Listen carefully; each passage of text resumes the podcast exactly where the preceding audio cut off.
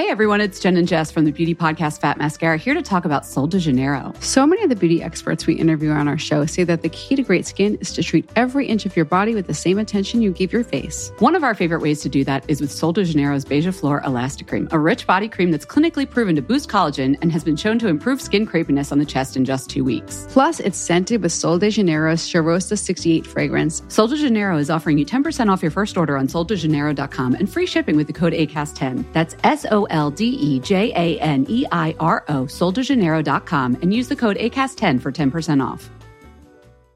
Hey, I'm Ryan Reynolds. Recently, I asked Mint Mobile's legal team if big wireless companies are allowed to raise prices due to inflation. They said yes. And then when I asked if raising prices technically violates those onerous 2-year contracts, they said, what the f*** are you talking about, you insane Hollywood ass f- So to recap, we're cutting the price of Mint Unlimited from $30 a month to just $15 a month. Give it a try at mintmobile.com/switch. $45 up front for 3 months plus taxes and fees. Promo rate for new customers for limited time. Unlimited more than 40 gigabytes per month. Slows full terms at mintmobile.com.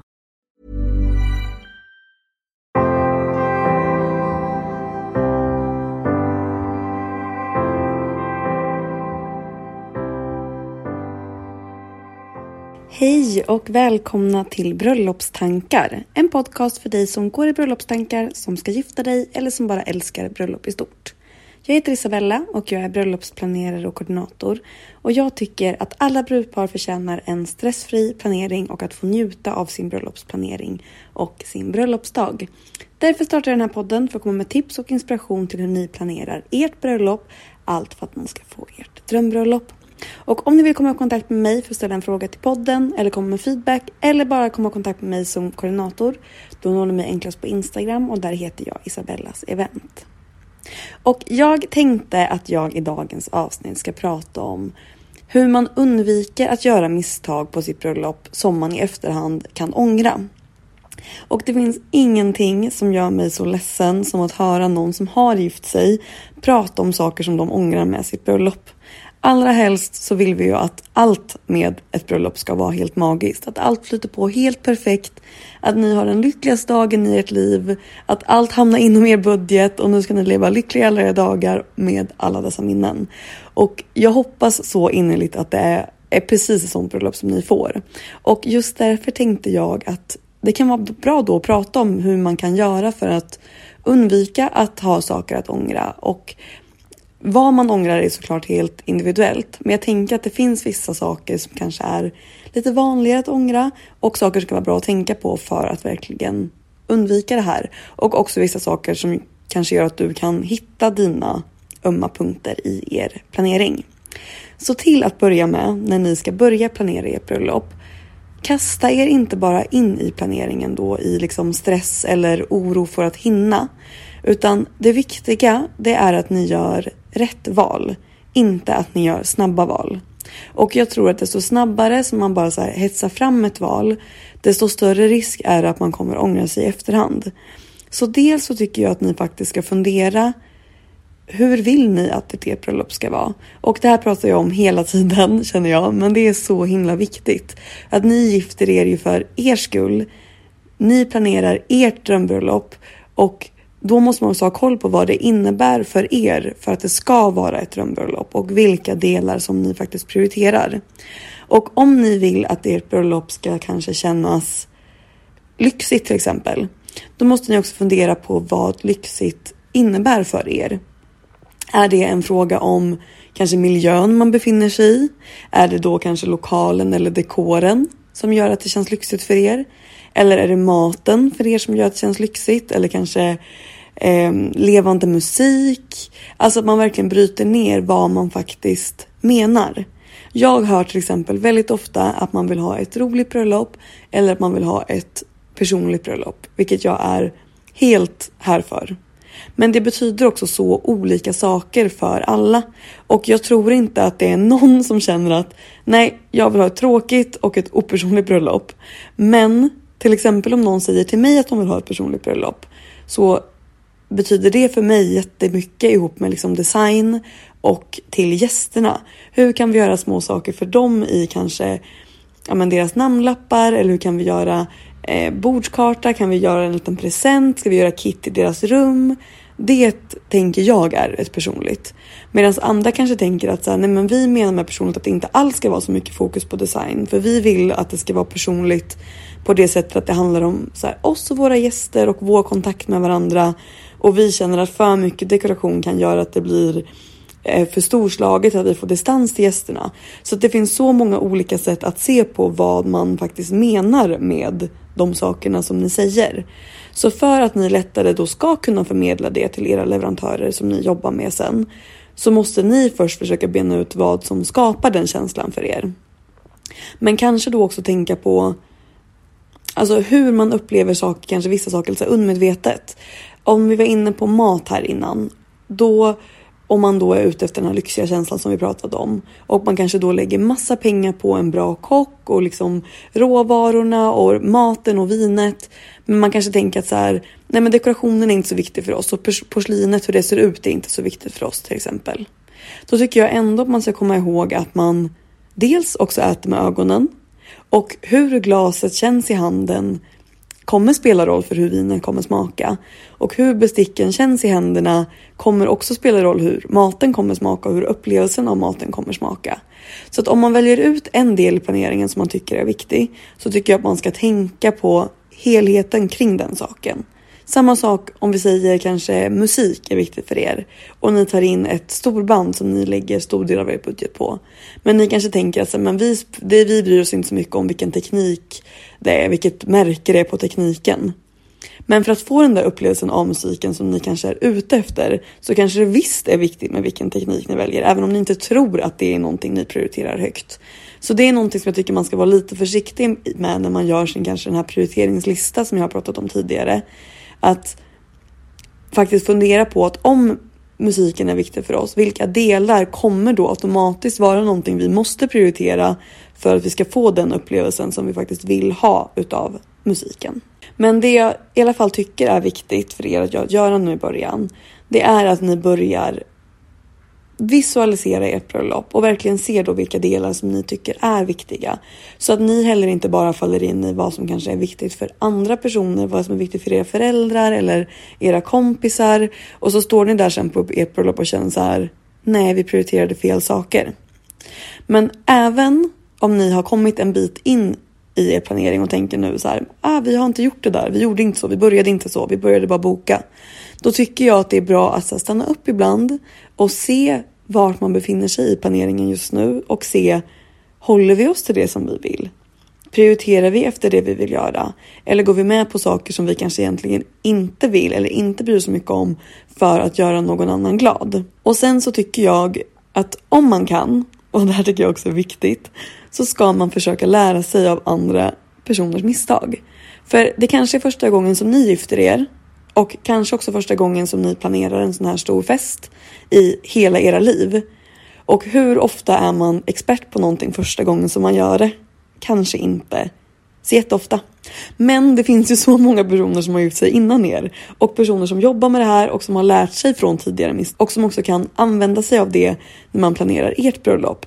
Och det är annars det som jag tycker är så synd med ett bröllop. Att man gör det en gång och de eventuella misstag som man begår kommer man aldrig kunna ha nytta av igen. Om man då kanske inte skolar om sig och själv blir bröllopsplanerare. Men just därför tycker jag att det är så viktigt att våga lita på sina leverantörer. Och om du har lyssnat på den här podden så tror och hoppas jag att du nu har valt leverantörer som du litar på och som du känner är ditt team och som har din rygg och som kommer att skapa ert drömbröllop.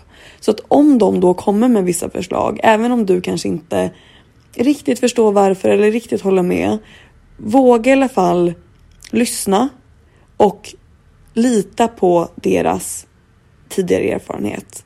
Lita på att om de säger någonting till er och kanske säger att så här, ja men av tidigare erfarenhet så känner jag så här, våga lita på det då. Det är så onödigt att någon ska stå i ett hörn på ett bröllop och stå där och tänka att vad var det jag sa? När den här personen var nej för faktiskt händer.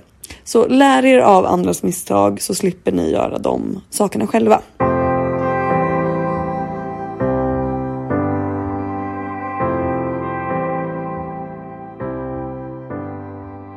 Nästa sak som jag tycker att du ska göra för att inte ångra dig i efterhand, det är att göra val som känns som du.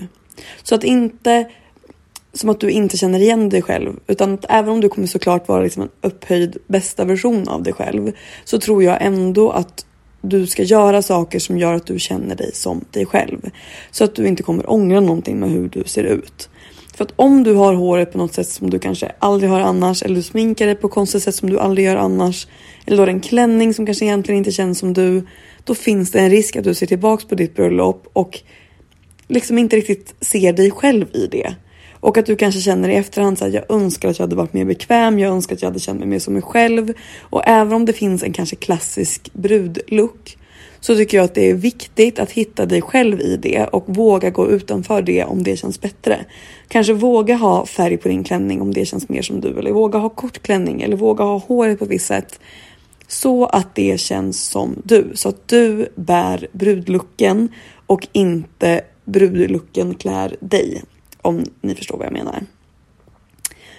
Och en annan sak som många kan ångra i efterhand, det har med budget att göra. Och det kan vara faktiskt både och, att man kanske gick över sin budget och ångrar det.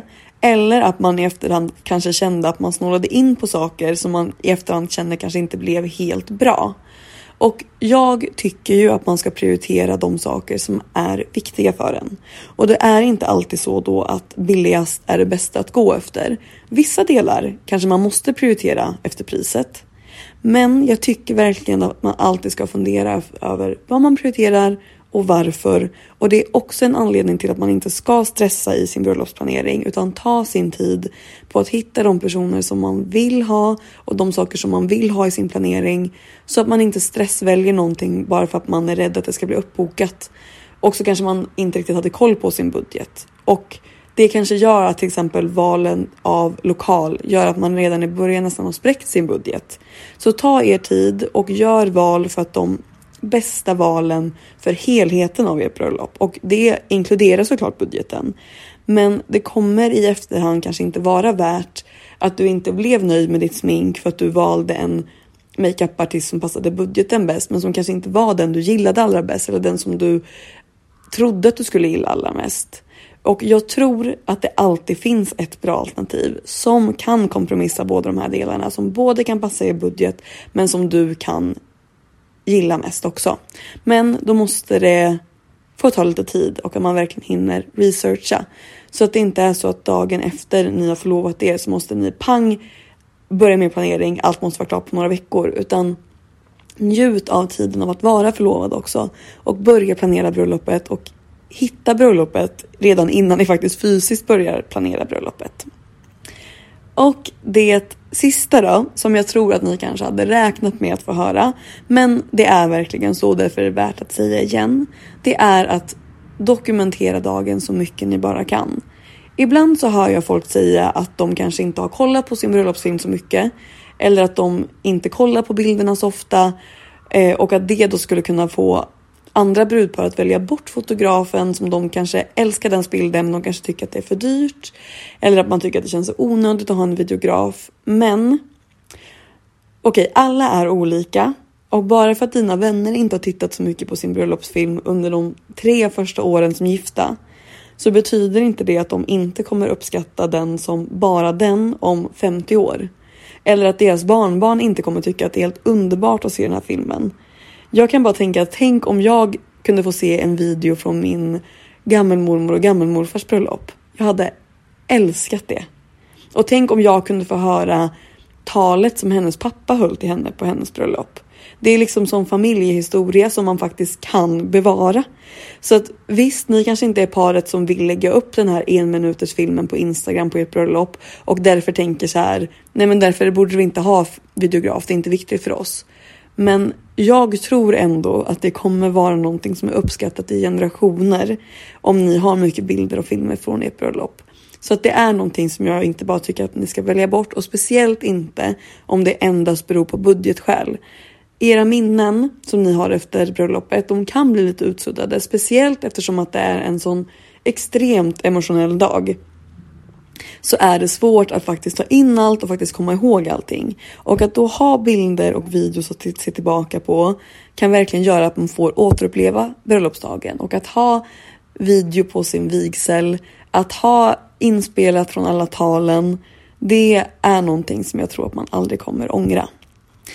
Hoppas nu att ni blev lite inspirerade av veckans avsnitt och att när ni nu tar in i december och kanske lite ledigt här längre fram, hoppas jag att ni kommer ner i varv och att ni verkligen får prata igenom er planering och fokusera på det roliga med att gifta sig och att planera bröllop.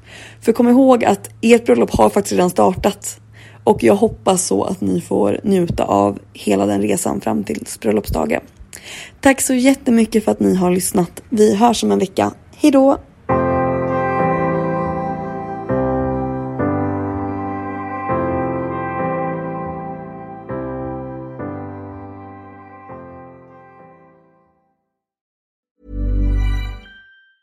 Hey everyone, it's Jen and Jess from the beauty podcast Fat Mascara here to talk about Sol de Janeiro. So many of the beauty experts we interview on our show say that the key to great skin is to treat every inch of your body with the same attention you give your face. One of our favorite ways to do that is with Sol de Janeiro's Beija Flor Elastic Cream, a rich body cream that's clinically proven to boost collagen and has been shown to improve skin crepiness on the chest in just 2 weeks. Plus, it's scented with Sol de Janeiro's Cheirosa 68 fragrance. Sol de Janeiro is offering you 10% off your first order on soldejaneiro.com and free shipping with the code ACAST10. That's SOLDEJANEIRO,